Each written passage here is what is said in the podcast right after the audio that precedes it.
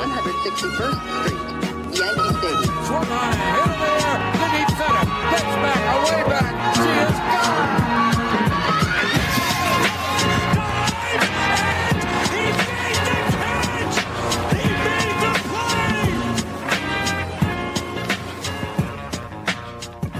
All right, welcome back to the Boys 161st Street, episode 120. Today's May 3rd, day before the Astros series. Coming to you live. Today we got just me and Damin. It's Like the good old days. Chandler and Murph are both away. Chandler is somewhere away in New York City doing his thing. He decided to stand us up. So today it's just us two, like we used to back in the good old days, back in episode one. so, what are we talking about? Yankees sweep the Astros. Mike King is yet. finally free. Not the Astros. Yankees are playing the Astros. We're going to sweep the Astros, but we sweep the Tigers. Is who we swept. And much different team. well, we're, But you know, it is what it is. We're going to sweep the Astros, hopefully. But it's funny because when I looked back, at, when we were looking back at the old episodes a couple days ago, a couple weeks ago, when we were like the sky was falling, I said when I noticed the upcoming schedule, I want to go seven and two against this stretch of players, against not players, against this stretch of teams because we had four games against the Orioles, three more games against the Tigers. I at least wanted to go seven and two in whatever stretch that was. I think we went six and three during that stretch, so I'm I'm content with that. We should have definitely not split a series against the Orioles, but we needed to do what we did against the Tigers, and we don't split a series against them. We take care of business, and there's usually we look for silver linings in you know the Orioles series back then. There were silver linings. There is a lot, a lot to love, and I don't want to overreact about too many things, but I don't think it's much of an overreaction when you talk about the things that were going, like Kluber and Gerrit Cole and you know Stanton and Judge and all those players that, the, like we said before. I'd rather the players that are actually really good, like the Gleybers of the world, and not the Odors of the world. I'd rather them play really well and not the you know the accessory players. And the the studs came out and played, and everything has been good. Mike Yeah. King is finally free. It cost Darren O'Day, but Mike King's free, so I can stop posting about that. But how you doing, Damin? Great. I mean, I feel like I feel like when, when the Yankees won their first game, we definitely overreacted a little bit. Say like saying that, you know, we're turning things around. But I feel like now Which game? when they won their like when they won like their first game after they were like just consistently losing and losing and losing. And then Oh, they, we said we're they're back. Yeah, they were like, we're back. They hit like one home run. But now, now I feel like it's been some consistent time where we are starting to win more games and more of the pieces are kind of falling into place. Like Stan's hitting out of his mind right now. Judge is becoming Judge. Cole is continuing to be Cole. Kluber is filling into his own. You know, all these guys are kind of filling into the spot. Gleyber is finally hitting now, so I'm feeling great about everything so far. And I feel like yeah, you don't want to lose a game to the to the to the Orioles. You know, they're they're not the team we should be losing to at any point this season. But given the stretch of games we just went on, I'm very very happy and optimistic about the outcomes. Like we're not back, and this whole stretch of games, I wanted to go seven and two. And if we did go seven and two, if we went nine and zero, I don't think we would be saying anything like, "Oh, we're back. We're totally back," because that's Yeah. not that wasn't possible given the level of competition we're going against. Granted, I wanted to be on a winning streak because you know you asked us a week ago we weren't winning any games, so it was nice to get some wins under our belt, so we feel like a better team. And then you go into an Astros series like we're about to against an actually good opponent and it's the first time they're coming to New York since the cheating scandal. We never even get got to give them, you know, our two cents and give them the shower of booze, and Yeah, never forget. they're they're never forget that Astros cheated. But you know they're leveling up their security according to Dan Rourke, and it's just it's going to be a wild time. I wish I could be there for the first game tomorrow, but I have a softball game. Um, I'm going to try and make it with Chandler and you to uh, one of the games this week, and you know I'm I'm just happy going into this. Obviously, if you ask us when the series is over and we get swept, that would be obviously not ideal. I don't think that's going to happen because I think the big boys are playing good. And this is exactly the point where I wanted to be at going into this. I'm very optimistic about that. But before we get into the Astros series, talk a little bit about what happened just now because, you know, that's what we're Yankees podcast. We talk about those things. So, Yankees first sweep of the year, first good sweep. We were on, a, on the backside of some sweeps before. yeah. Some sweeps. Did we get swept by anybody? The Rays. The Rays kicked their ass. Yeah. So, we were talking a little bit of shit about Judge. And I don't take back anything I said because it wasn't sh- talking shit. And people have said, I don't know if they're pointing to us, but talking shit about Judge. It wasn't talking shit about Judge. We were We- just we saying, really and it's always that shit. that thing that we always say. It's like, oh, when he's healthy, he's amazing. Okay, Yeah. he's healthy and he played amazing. That's that. That's how things work. He, Yeah, he we played. never, we never played. shit on him saying he was playing poorly. We just said, you know, fucking figure it out so you can start playing. I'm just tired of the load management stuff, and we'll get into that in a little bit too. Judge basically told us to shut up, but not really.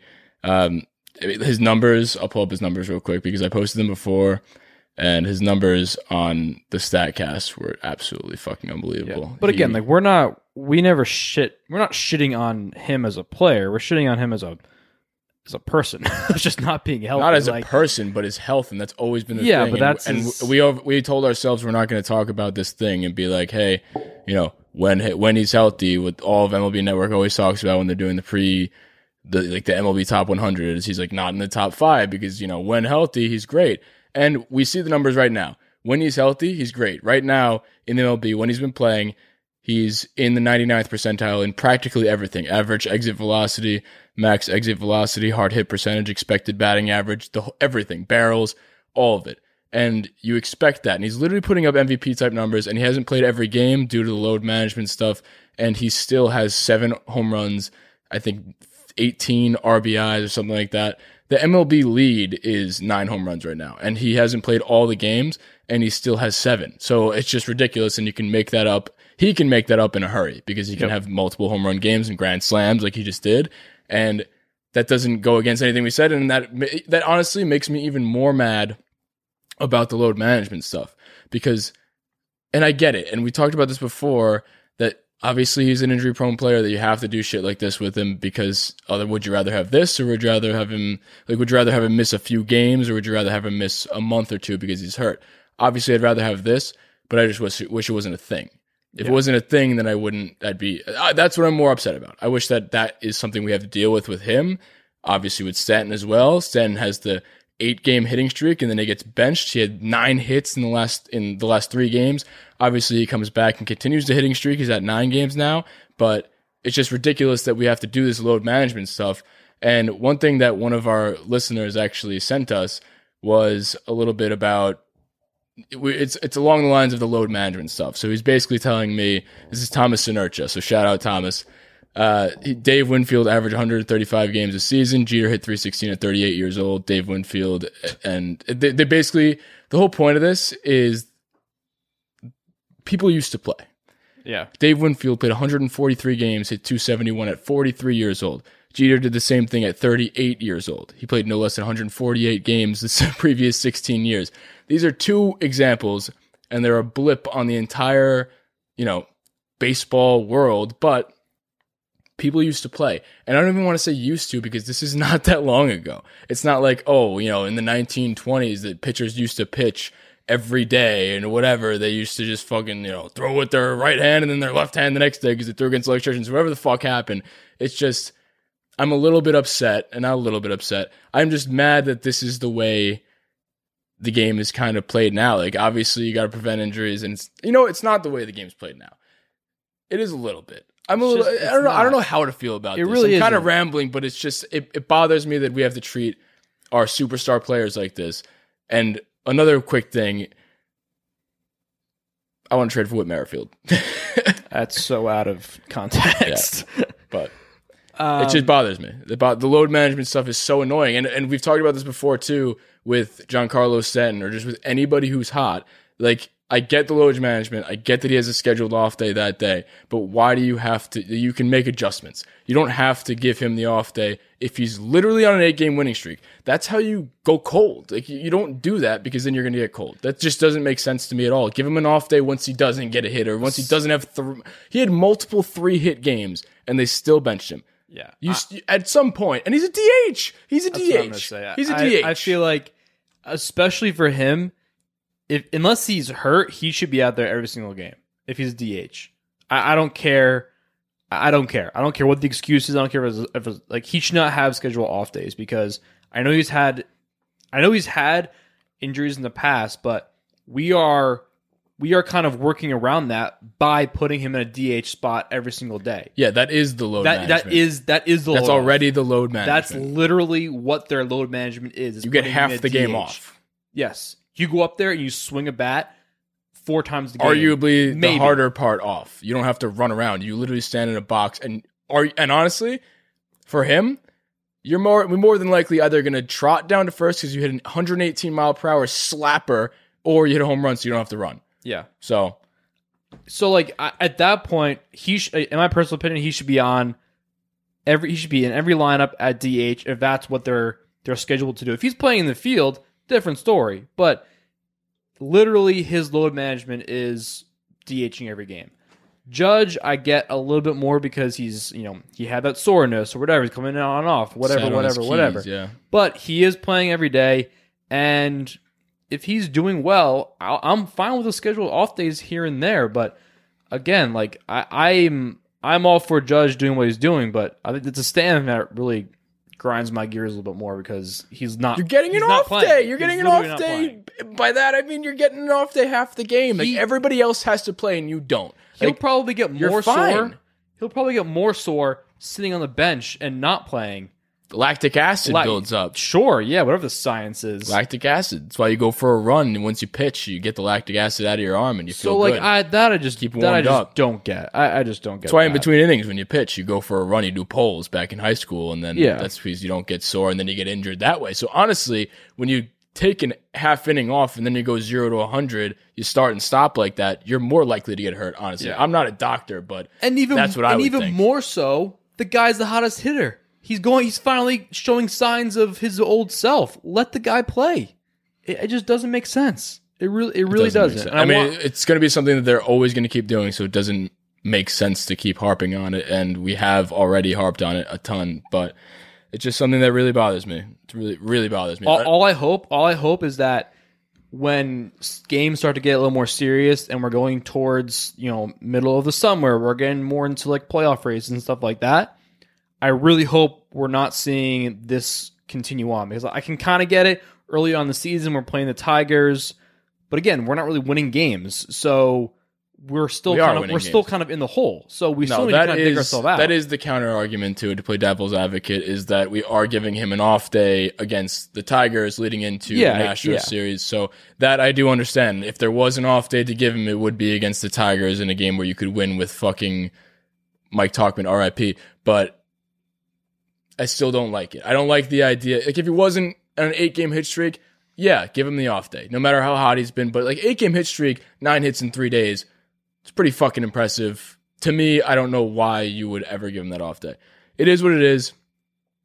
If he takes an off day in any of these games against the Astros, the Nationals are coming up. I know they haven't been great this year, but I'd like to see them play the entire time against the marquee teams in Division Two, against the teams that matter. Maybe not the Orioles. Like that would be another time to give them off days, but you know.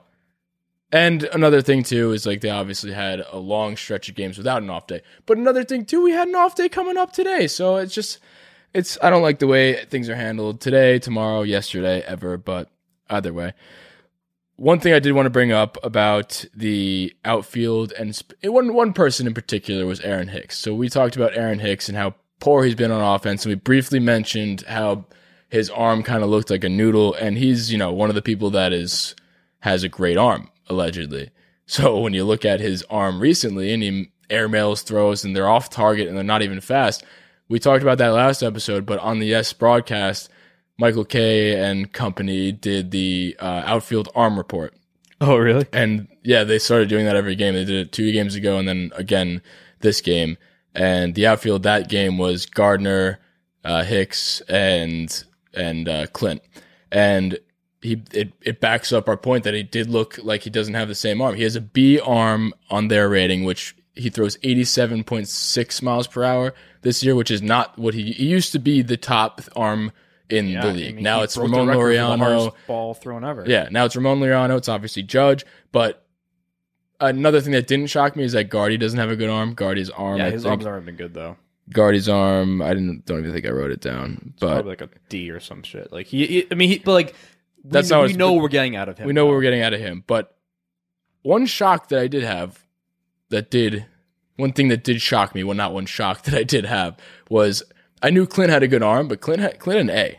He had 92 miles per hour. Yeah, he he's always had a good arm too. That's one of his like one of his tools. I feel like it's wild though.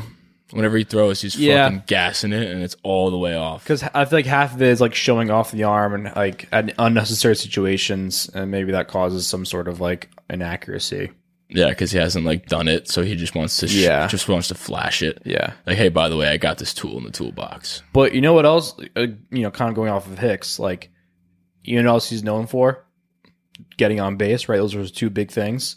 He is the lowest on base percentage of all the Yankees starting players right now. The lowest. The only person who was lower was Jay Bruce, and he's not on the team anymore. So R.I.P. Jay Bruce. RIP Jay Bruce as well. That I I looked it up ten minutes ago, and that shocked me. What is it? What's his OBP? His OBP is two fifty five. That's not good. And Don't know why we traded Mike Tauchman. and like I said it before. I honestly think I would prefer Mike Tauchman than Hicks in center. Call me crazy. I I would too. Right now, I would hundred percent. Mike Tauchman's tearing it up on the fucking Giants. So Yeah, I mean, the the. I don't know. Like we we've been watching him play, and I I was going to get into this a little bit later, but he's really, really, really not living up to his expectations whatsoever. who? Hicks? I mean, we talked about this plenty of times. No, I know. but I'm saying like This isn't going to be the bash Hicks episode. We've already bashed him. I know it's not, but I'm saying like it's like wh- like You're not saying anything new. I know, but do we ever get to a point where we're like considering not playing him as often? Just sign him to a seven-year contract extension. Yeah. it's looking like a pretty shitty contract extension, but I don't know. I, I don't. I think it's a little early to be like, "Hey, you're gone." I think it's a little I'm premature. not saying I'm not saying gone. But I'm saying not gone. I'd be like, hey, you're not starting is a little premature for a guy that has been great. The one thing I will say is that we've talked about this before too, that he is just straight up not a switch hitter anymore because I think he was 0 for his last 17 from the left side. His right He's side is a batting good below one, right? 100 from the left side. His right side's a good one, right? His red side is batting The like better in, the, one. in the 200s. Whoa, but double. But I I was talking to my other friend too about this, and he brought up the point that Shane Victorino was switch hitter, but towards the end of his career, he decided to nix that, and he went to his more dominant side or his, his regular side, and I think it was his right side. I'm not sure, but he. I, at what point are you going to make that switch? But the thing with Hicks is that like you don't want to make that switch personally because that's the only thing keeping you in the lineup and making you bat Yeah. three. So like he's he's he's totally not a switch hitter anymore in my mind, and I think the better thing for him would just be to bat righty the entire time. But if you're batting righty, now you're a righty. Like, don't you wish just for his sake his left side was his good side? If he was Yeah, not, 'cause if he he was not going to be yeah, because if he was not going to be a switch hitter, like that, I think that's why he's like grasping onto that switch hitter thing, like not letting it go yet because that's the only thing. And the alternative is batting righty, and batting righty means you're one of nine in, in a lineup, and now you're no longer. That's that's your calling card, and that's what makes you bat three, or even just well, not- I mean, or even in the top half of the lineup, or anyone. That that's what gets you in the lineup every day. When we look at you, or Boone looks at you, and he's making the lineup, it is so not because of the numbers on the like that you're seeing, all of the stat casts, exit velocities, velocity barrels that you see with guys like Judge. They literally look at Hicks and say, "Oh, switch hitter, three, yeah, whatever it is." So if he wasn't, if that said R instead of S, I I swear to God, he may not. I don't think he would not be in the lineup yet.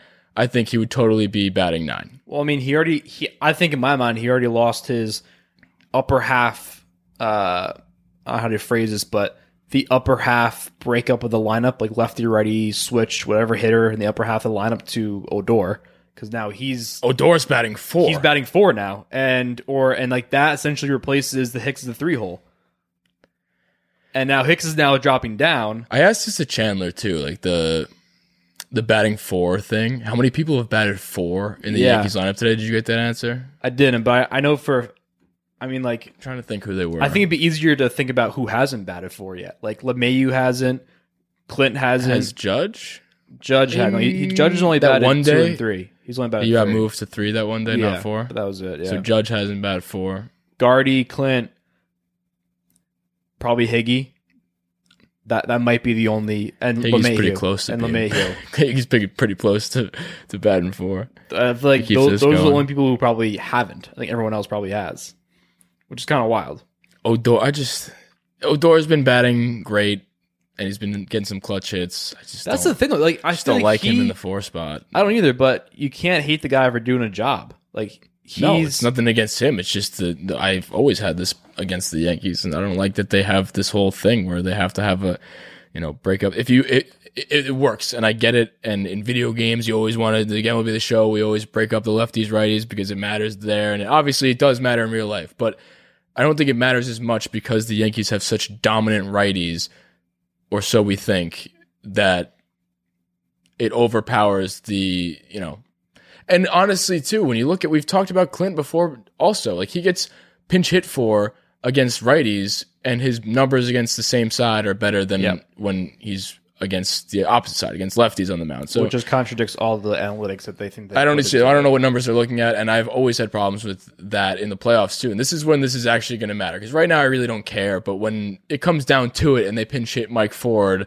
because there's a righty on the bump for Clint Frazier, that's when I scratch my head and I'm like, hmm, I don't know what numbers you're looking at because Yeah. I think we all look at the same numbers. There's Baseball Savant, which is probably the most powerful, you know, website, and there's Fangraphs, and these are where these guys are looking at. There, there's no, they they have numbers, but they're not privately researched numbers. They get the number from the same place we do, and they dissect them the same way. And I just don't know what they're looking at. There's no secret thing that they're that they're looking at. We know all of the insides All- and outs of the are stats public.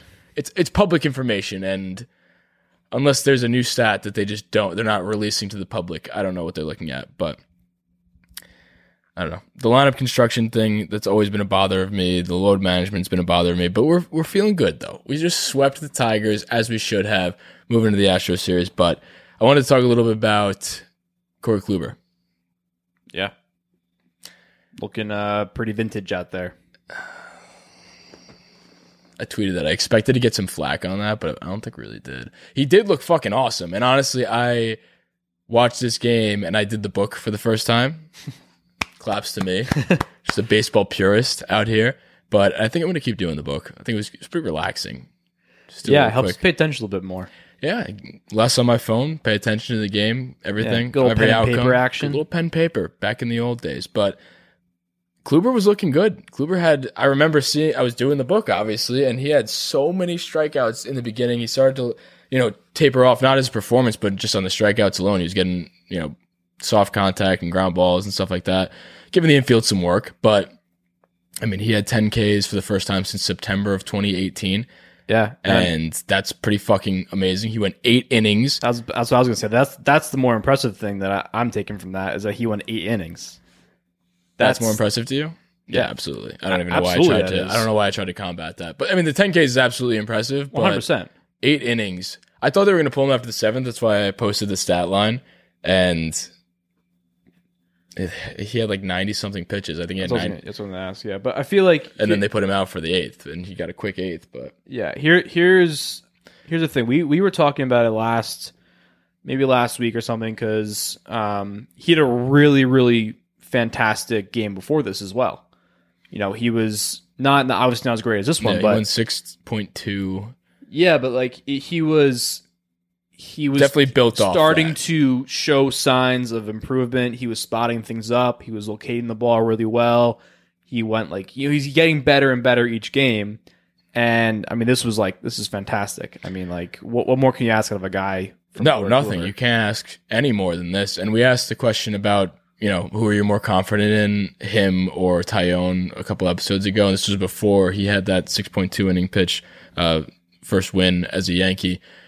And I think we all answered Taillon. We are more confident in going forward for the rest of the year.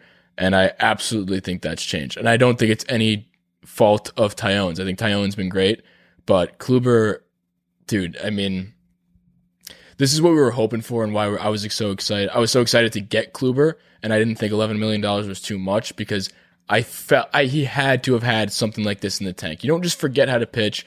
And yes, it's a gamble because he didn't pitch basically in two years. Same with Taillon.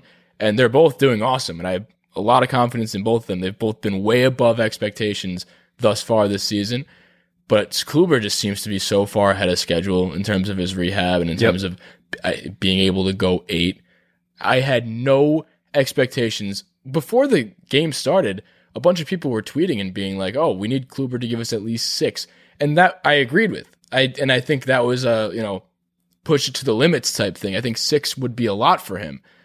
Eight is awesome, and it just seems like I said he's so ahead of schedule in terms of just progressing and getting back into the swing of things and being Corey Kluber of old and vintage Corey Kluber, like we said.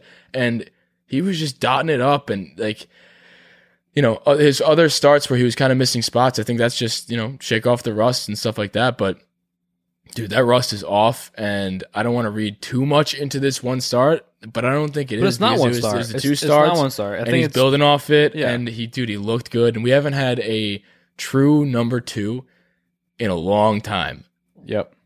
I mean, what are the past rotations we've had? We've in recent years we've had Severino, and then who else behind him? Not not a lot of consistency. Unless I'm forgetting somebody, not much as a as a true number two. And Kluber totally can be that number two, and I think that's what he that's like his thing going forward. He's not going to be a number one, but you don't need to be when you got Gerrit Cole, and Gerrit Cole is literally leading the league right now in WAR, which shocked me so much. He hits Yeah, two point four WAR this season. Mike Trout's betting four fucking something. Byron Buxton's also batting four something with eight home runs. Trout, I think, has seven. They both are on my fantasy team, by the way. I'm crushing it offensively. My pitching sucks, but those two, and they're both doing it defensively too. Byron Buxton steals bases. They are war factories, those two right now. Trout's always been, but so is Buxton right now. And Buxton was supposed to be this, and he's finally coming into his own because he learned how to hit. But Cole has more war than them by point one, mind you, but it's still more. That's just a testament to how fucking dominant Gerrit Cole's been. It's actually wild that I, No, I know, and like I think well, it almost goes unappreciated. You That's know? what I was gonna say. I feel like we're we're just kind of because I think because we've been like over analyzing everyone else's pitching performance so much because we've there's so much more to talk about with them, and we're like there's so much more to dissect because everyone else besides besides him essentially has something to prove. It's like what what, what did Corey Kluber do? Like oh he was looking okay and he was spotting up the ball. Meanwhile, Gerrit Cole's going out there Just and throwing shutout innings, and we're just like, oh, we expected that. So like, there's not much to talk about. He's like we expect he's a the ace. ton from Gerrit Cole. Yeah. and he's completely living up to those expectations. I feel like we're setting ourselves up for being upset because if he we have these astronomical expectations for Gerrit Cole, and then if he you know gives up one home run, that's the, always been the thing with Gerrit Yeah. Cole. He gives up one home run to Ji-Man fucking Choi, and then we're like, oh my god, he's not worth the money. Whatever. We don't say that, but the world says that. It's like, oh my god, he's like playoff game. He gives up one run in the first inning, and everyone's like, oh my god. Gerrit Cole sucks. But we that's what my point is. We have this enormous expectation for him, and we haven't done that yet. We haven't, haven't been like Gerrit Cole sucks because he's literally absolutely lights out. His ERA is I think one three right now. Something stupid. Yeah. Two point four WAR is disgusting. Yeah. Two point four WAR. He was the AL pitcher of the month, along with Gerrit Cole. No, uh, he is Gerrit Cole, along with uh, Degrom and the NL. Kind of cool that both of them are you know, Yeah. repping New York. New York's a good place to be a pitcher, I guess, right now. But I think it's awesome. I just No, I it- think it's so cool. And like we said, back to Kluber, it's just you don't have to be that number one because you got Gerrit Cole doing his damn thing. But you could be a damn good number two, Yep. And, he's gonna. I, I'm so confident in him. if he gets into that number two spot and he's he's wheeling dealing, He's he's, in being number two consistent. No, not, I'm not saying gets if he, into it. I'm saying if he like continues to produce that out of that number two spot, that's massive.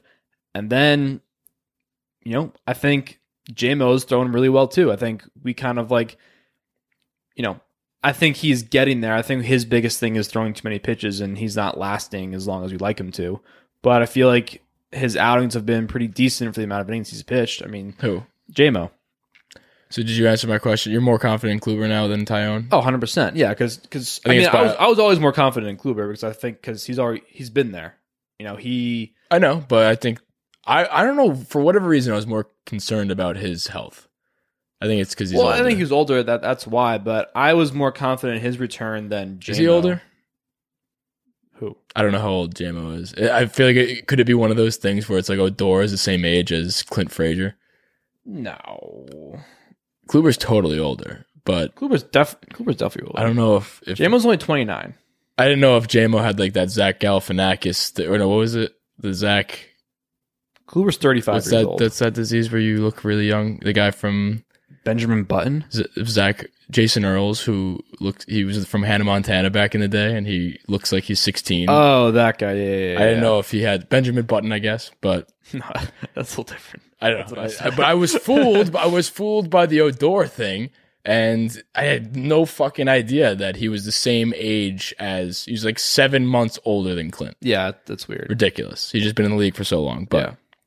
I don't know what for whatever reason I was more confident in Clu- uh, in Taillon's response to his injuries and how he would react coming back to the league, which doesn't really make sense because he has he's had more of an uphill battle with you know obviously cancer and all those other things, but just it's amazing to see both of them progressing the way they are. It's I mean April just ended, we were a month into the season and we haven't talked about them being knock on wood injured or anything. They they're Yeah. progressing and progressing pretty quickly, like way above our expectations. I think if there was a little bit less production, a few more bumpy starts along the way, maybe an injury to one of them. We talked about that before the season started. I think if one of those two works out, obviously it's early, obviously, but if one of those two works out, that's why you that's why you did both of them Yep. because you know you get enough people that are injury prone. If a few of them pan out, then that's perfect. If all of them pan out, which I don't think that'll happen, obviously,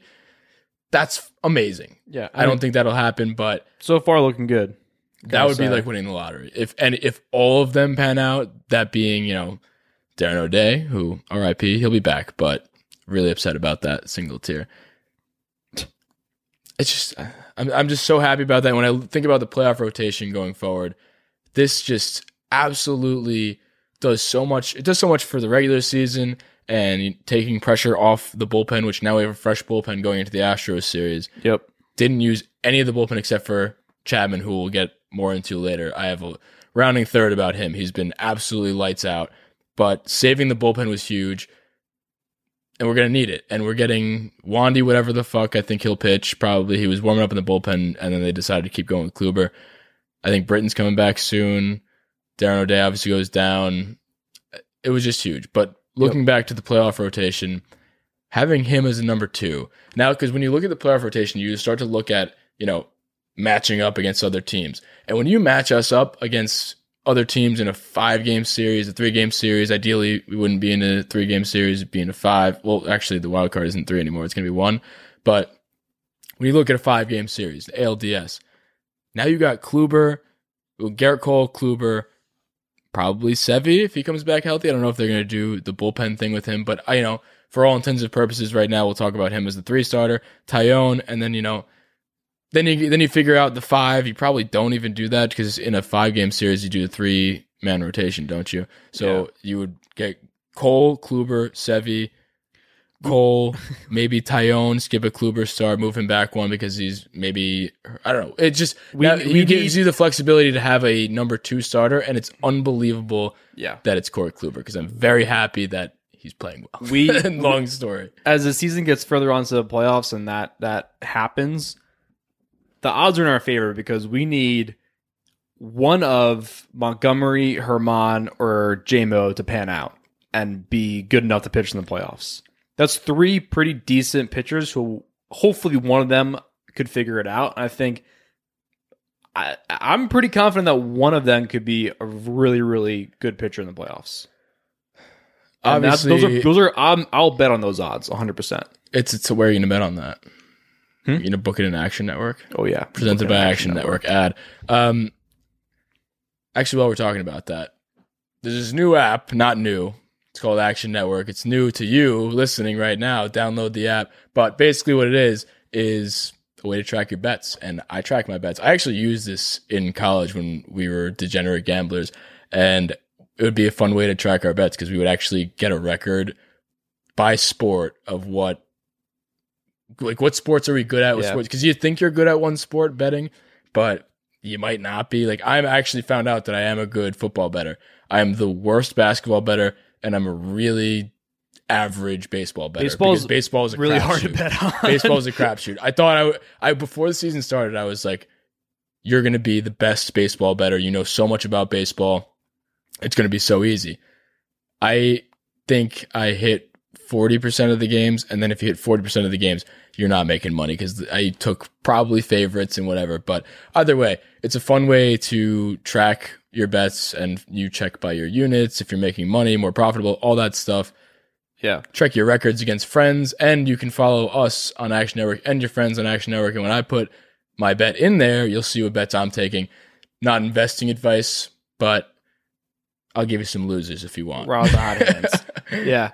But my favorite, my favorite part, honestly, yeah, because we've been using it for a long time, and if you put a couple bets in, you'll you'll enter. Uh, hopefully, you'll enter uh, Green Dot City, as we used to call it back in the day, where Green Dot City is always a good time. yeah. So when you track your bets in Action Network, and it kind of keeps track of the bet as the game's going on, That Green Dot. Green Dot City. So if you're, you know, it checks your percentage to win the bet as the game's going Oh, on. that was the big thing too. Because when we would take, Yeah. obviously, you know, if you have money line on a, on a game, you know if you're winning or not. Yeah. But when you take an over, like if you take an NBA over Yeah. and it's 220 something, You're you like, don't know if you're on pace. It tells you Yeah. if you're on pace or not and what percentage chance you have to win. So it's really cool. So download the Action Network app. Follow us. I'm 161 Luke. Damin's 161 Damon. Murph and Chandler, if they ever come off PTO, they are 161 Bing and 161 Murph. Follow us and you'll maybe make some money. Where I mean, honestly, I'm pretty fucking bad at betting, so yeah. we'll see. But uh, we'll we'll have a lot of more Action Network stuff coming on. We'll get some of the uh, actual betting experts on the podcast on a weekly basis. So a lot to look out for. I'm for not that. a betting expert. I'm Yeah. the worst. Actually, let's go look at my action. yeah, but we're gonna we're gonna get some experts on for those of you who who like oh, to I'm actually hitting some track. bets right now. Yeah, Get a I'm- get a little Green Dot City happening no, right now. No, I'm one and two. Um, but yeah, that's that's Almost a traffic light. no, it's not good. what were we talking about? Um, we were talking about some pitching, but um, yeah, I think we're done there. Playoff yeah. rotation looks good. I'm, I'm, taking looking up- Cole. I'm taking Cole Kluber, Sevi over probably anybody. Yeah, I may be biased, but I don't care. I we're good. That's my thing. Uh, why don't we get into rounding third? Let's do it. field. That ball is going to get down and go to the wall. Here comes Prince. They're going to send him home. Here's the throw to the plate. He is.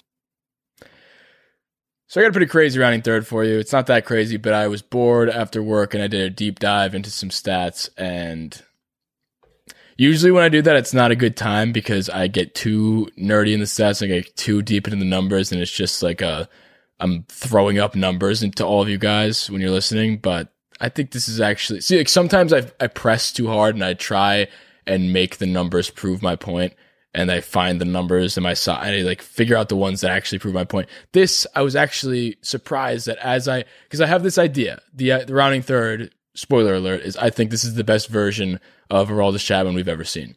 And to clarify, you mean in his entire career, Not, as a Yankee. as a I don't Yankee. mean personally seeing in the Yankees. I mean honestly we've ever seen. All right. 2012 Aroldis Chapman was the best Aroldis Chapman we've seen thus far. He was eighth in Cy Young voting, and this Aroldis Chapman, hot take, I guess. I have numbers to back it up. I think he's better than he was then. I think he's more unhittable and more dominant than he was then. And I had that idea when I was doing the research for this one, and I wanted to get, I wanted to be safe because uh, obviously, if you're listening for the first time, this segment is called Rounding Third. I have a hot take or bold bold thing, bold statement, and I try and back it up. And the opposing people on this podcast will tell me if I'm safe or out. Rounding third, uh, play the plate, safe or out. So Damin decides that today because we have nobody else. But I was doing the research and I was so happy. Like every stat I would get, like, oh wow, It's a great feeling. this this works. This actually makes sense, and I was hoping they would be the way they were, and then they ended up being correct. So, just when you look to obviously April's been concluded now. So his final April stats: ten innings pitched, twenty four strikeouts, two hits allowed, zero runs, six of six on save opportunities. So when you look, I was looking for his best year, which was 2012 on the Reds. And when you look about, you look, you think about that pitcher, and you think about the pitcher who Obviously, he's not throwing as hard as he was then. He was hitting, I think he hit 106. Then I don't know if that's the number. I'm pretty sure it's 106. I think so. It was something like that. Yeah. But when you think about that pitcher and you think about this current Aroldis Chapman at 32 years old, I think he is, you think there's no chance that he could actually be better than that. But I'll tell you there's a chance, Damin, and here's why. But when you look back to his April in 2012, he had 12.1 innings pitched, five hits compared to two now, zero ERA, 21 strikeouts. So he has three more strikeouts in the month of April and three less hits. That's not the end all be all. I just was, thought it was cool to show that this actually could be potentially his best month he's ever pitched. Mm-hmm. That's not it though. My main basis for saying that he's the best he's ever been is because of the type of pitcher that he's changed. And we talk about, you know, pitchers as they get older, they develop more pitches, they develop more to become like a finesse pitcher, not a fireballer. Like CC Sabathia moved into becoming more of a finesse guy when he was an overpowered fastball pitcher before, and he learned to, you know, start painting and all that stuff. And Chapman, you know, still has the gas. He's hitting 102 and all that. And I just wanted to address that first because that's obviously the main thing that Chapman has to offer. That's what he's bringing to the table. And in 2012, the year he hit like 106, his average fastball velocity was 100.9. So it, it, listen, it wasn't 105 average fastball velocity. He could hit that, but it wasn't with consistency. So when you look to right now, he's at 99.2. So it's really not that far off. It's like a little bit over 1% off. Still fucking fast, still hits 102, still tops in the league in, you know, fastball velocity. I think he's like the 99th percentile. There's only a few people that throw faster than him. That's Jordan Hicks. And he doesn't have nearly the other stuff that Chapman has in the arsenal. And honestly, that compares well to what Chapman was in 2012 based on his uh his, his pitch usage because in 2012 his pitch mix was just two pitches. He was a two pitch pitcher. He was 88% four seam fastball. So you knew what you were getting. So as, as if you time it up, obviously he's a closer and you don't get much of him. So it's you don't get that third time through the order. You start figuring him out. You don't have much time to figure him out. But if you know the fastball is coming and it's 12% slider, everyone's sitting fastball. But now he has four pitches and they're four disgusting, unhittable pitches. His pitch mix now is 54% fastball versus 88 fastball. Still just as fast, close to just as fast. 20% slider usage. That's up from 12 before. And then the two new pitches are 13% sinker and 13% that new splitter.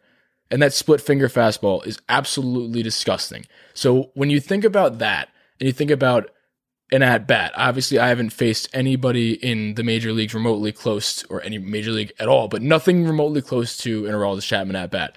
But when you're mentally preparing for an at bat and a pitcher has four pitches and that fastball still can hit 102, but he has equally disgusting pitches that the change in speeds in each one of those pitches are different speeds. Each one of them are different speeds. And there's only a 54% shot that you're going to get a fastball and everything else is, you know, 50% too. You can't sit fastball anymore. You just can't. And when they're that gross, it's fucking wild. And then this is what I was talking about before that I hoped the numbers would back up everything that I'm looking at, and this so this so far it has. But then I looked at the whiff percentage, and in 2012 his whiff percentage was 43 percent. 2021 so far, small sample size, 49 percent whiff percentage. So he is actually, God, he's he's he's better. Everything has been better, and you know, obviously it, he isn't throwing as hard, but I think he's just become a better pitcher, and that's not a shock. So it, when I when I brought this all up, you know, it sounds crazy at first, but he's older. He still throws just as hard, and he's figured out how to pitch. He's not just this wild guy like Jordan Hicks is right now. Jordan Hicks just throws. Yeah. He, I think he has like two pitches also, sinker and and a fastball, and he just throws and he's wild. Chapman's still pretty wild. I don't know. I haven't looked at the the control numbers this year so far, but obviously he's not the most accurate pitcher. But he's got other things to worry about, and that is a handful to deal with when you're up, and it's shown this year. And I think that this first month isn't fool's gold. I think he really adding these two pitches has literally become unhittable, and I think we're looking at something. And you know, at first when I brought this up, I didn't want, and I, nor did I care if anybody believed me and said like, "Oh no, he was so much better in 2012 or whatever 2016 when he was on the Cubs and got traded." Mm-hmm. All that. That wasn't my intention behind this. Obviously, I want to be called safe in for the purposes of this argument, but I don't really care. The main point of this is to just let people know and we can appreciate actually how good this guy's been because I feel like a lot of his career has been kind of tainted by those few little outings where he gives up the go ahead home run or I don't think any of them in walk offs, but uh, the go ahead home run to Altuve, the go ahead home run in the World Series and the Cubs series, like all that stuff. I feel like you think of people think of him in a very negative light and think of him it like kind of stains his entire you know arsenal and career and all that stuff. I just wanted to point this out. Whether you think he was better in 2012 or or now, and you agree with me, be cool if you agree with me. But I just want people to realize actually how historically good he's being in terms of his own career, and you know historically good in terms of baseball. Yeah. Um, I, I definitely I agree with all that. I think you're safe, safe? for sure, um, by a mile. But here, here's here's where I think the biggest, I mean, dude, he's gross. One of the biggest factors is in 2012 was a while ago. All right, Long time ago. long time ago. How many? Let me ask you a question. How many people were throwing 102 miles an hour in 2012? That's true, Probably not a lot. That's true too. Probably so that makes not a lot. So he he was dominant then because he was throwing harder than anybody else. he's the only guy. He was the only guy. So he could throw 90. He could throw a fastball every single pitch of that at bat, and he probably could have been as dominant as he was. Right. The slider was like you know 88 percent of what it was was the amount of times Fastball. fastballs like. Good chance you're going to get a fastball, and he was still that dominant. Got a twelve percent chance at a slider. Math. Yeah, math. Look how that works.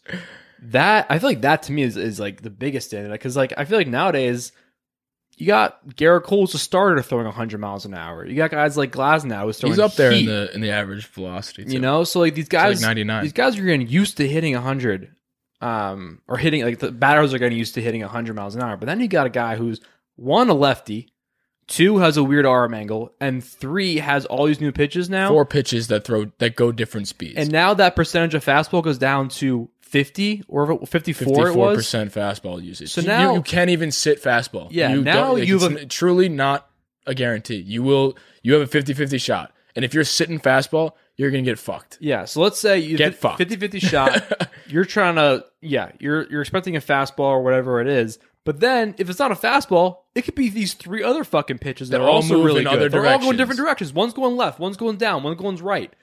Like and I don't even think when he had that slider in 2012, it was nearly as good as it is now. Because before No this- way. before he th- started throwing this split finger fastball, his slider wasn't really great in years past. But we've recently seen last year, it's been kind of reinvented and it's it's looked unbelievable. And now he has that unbelievable pitch, and we were like, "There's no way he could get better." And then he does the split finger fastball, and he's actually using it. Like 13% is a lot to use an off speed pitch, especially when you're such a fastball guy. And that is a kind of a pretty interesting point that you bring up about the whole um like average pitch velocity across the league.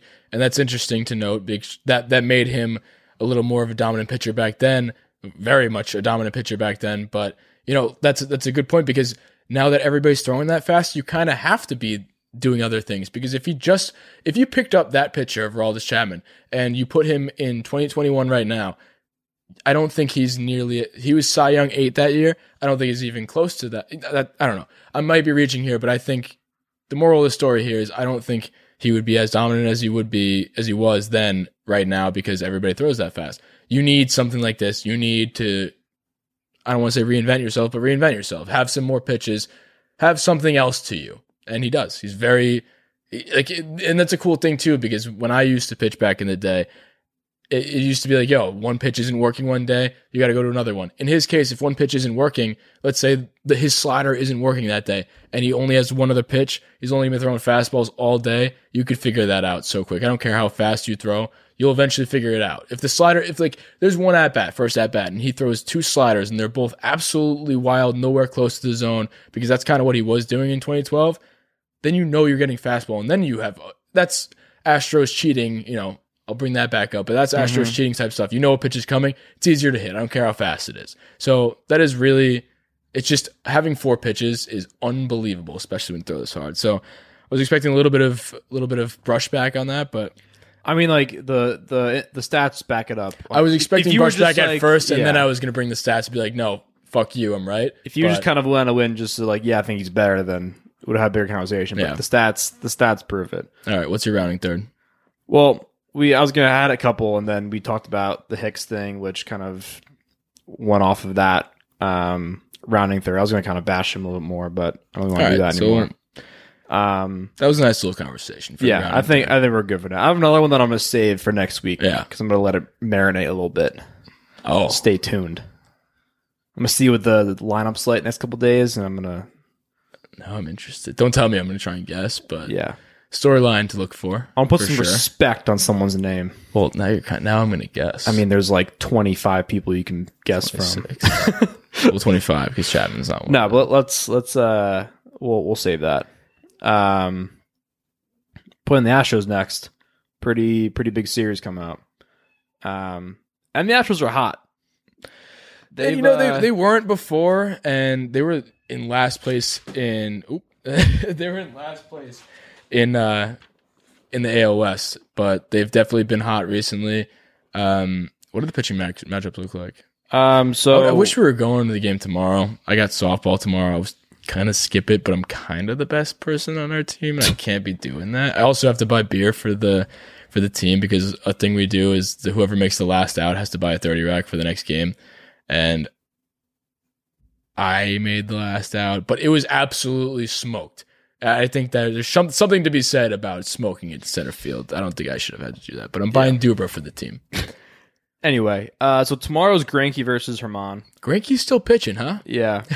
Um, I haven't heard his name for shit.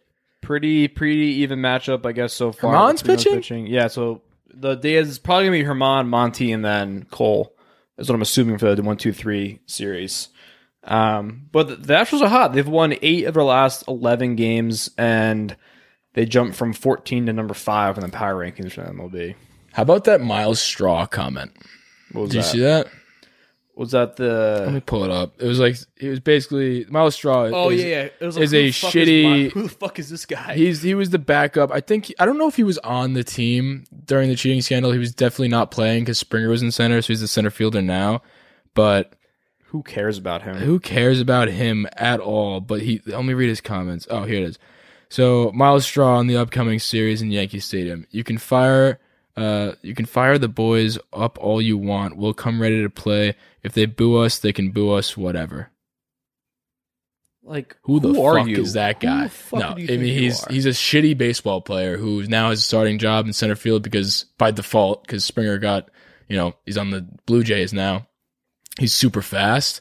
That's only the only thing he's got. But you know so is Tyler Wade and he sucks. So I don't know who the fuck he thinks he is talking like that. I'm just happy that he knows that he's about to get booed like crazy. So I think he's just getting ahead of that. But yeah. you know But like, what's the point? Like that that was such an unnecessary. No. He sucks. They suck. We're better than them. Yankees are back. We moved from 12 to 7, I think, in the power rankings. So that's Yeah. just nice to see the world is recognizing that. That's before this Kluber. Do you want to see a really funny recognizing our, I guess, our trend upward? Fangraphs has we're, we're in third place right now, um, in the AL East, and we have an 82% chance of making the playoffs, and the Red Sox, who are in first, have a 51% chance of making the playoffs. Yankees are good. We're back. Astros series coming up. They stink. We're better than them. All the guys at 161st Street, I just have two words for you. We both tried to See ya. stand up, but always wouldn't lost together. We did our time. So make up your mind, cause we're stuck in a spiral, denying the world outside. Keep building up the